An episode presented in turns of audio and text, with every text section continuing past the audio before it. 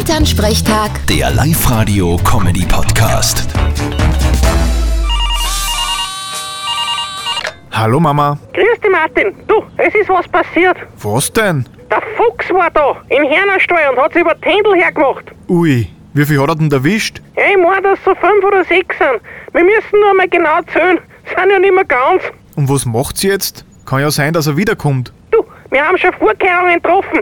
Wir sitzen uns jetzt schichtweise zum Hernerstall und passen auf. Und wenn der Fuchs wiederkommt, dann schnallt's. Ja, die Oma hat gerade die erste Schicht. Die sitzt bewaffnet auf der Lauer. Da hat der Fuchs keine Chance. Aber ich schaue sicherheitshalber mal zu ihr aus. Na bravo, das kann was werden.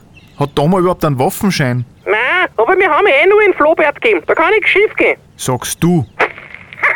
Jetzt hab ich dich! Du Fuchs, du! Oma, hör auf zu schießen, das ist nicht der Fuchs.